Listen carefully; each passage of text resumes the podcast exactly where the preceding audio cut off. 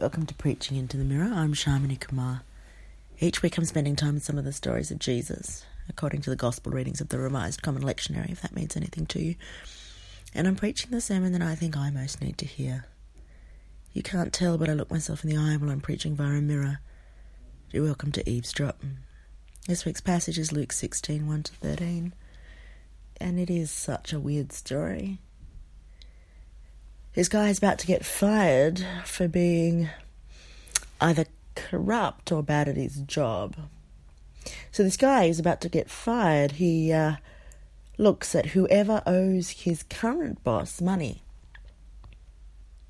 and then he just adju- he just adjusts those debts down. One guy used to owe his boss say ten thousand dollars. Now he owes him $5,000 just with the stroke of a pen. So he's kind of effectively stealing from his soon to be ex boss. But he is endearing himself to some people, making himself some friends who might be able to help him when he's out of work. And then the manager, his boss, who he has just effectively screwed over, that boss commends him. That manager says, Well, this is so smart, impressive. I wish I, wish I had thought of it. And then Jesus concludes with saying that we need to pick our allegiance, either God or money.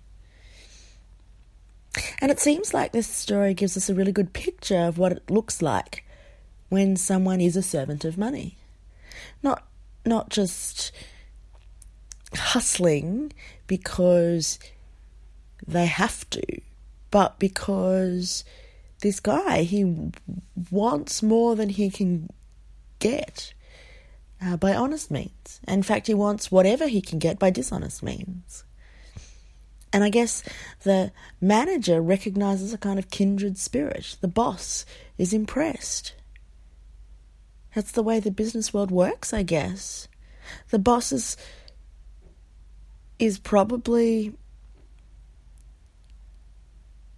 you know, he doesn't love the financial hit that he's taking, but he kind of respects or admires this dishonest man's smarts, wishes he had thought of it first. And I've got to say that this kind of behavior doesn't seem that surprising to me. the idea of someone doing this kind of thing in order to make more money. And I guess the question is if this is what people are prepared to do in service of money, what am I prepared to do in service of God? What rules am I prepared to break? Who are the people that I am trying to impress in the service of God? Which is a weird way to think about it, and maybe not. It's maybe it's not even the right way to think about it, or the most helpful way to think about it. But I think it's an important thought experiment. What am I prepared to do for money versus what am I prepared to do to serve God? And I don't think this question implies at all that the people around me are somehow less important or need to be prioritized less than God, because clearly the thrust of Jesus' message is that loving God means loving our neighbor, whereas loving money is an entirely selfish pursuit. So the question for me is who am I going to serve? Am I going to serve money and myself? Or am I going to serve God and my neighbor? Amen.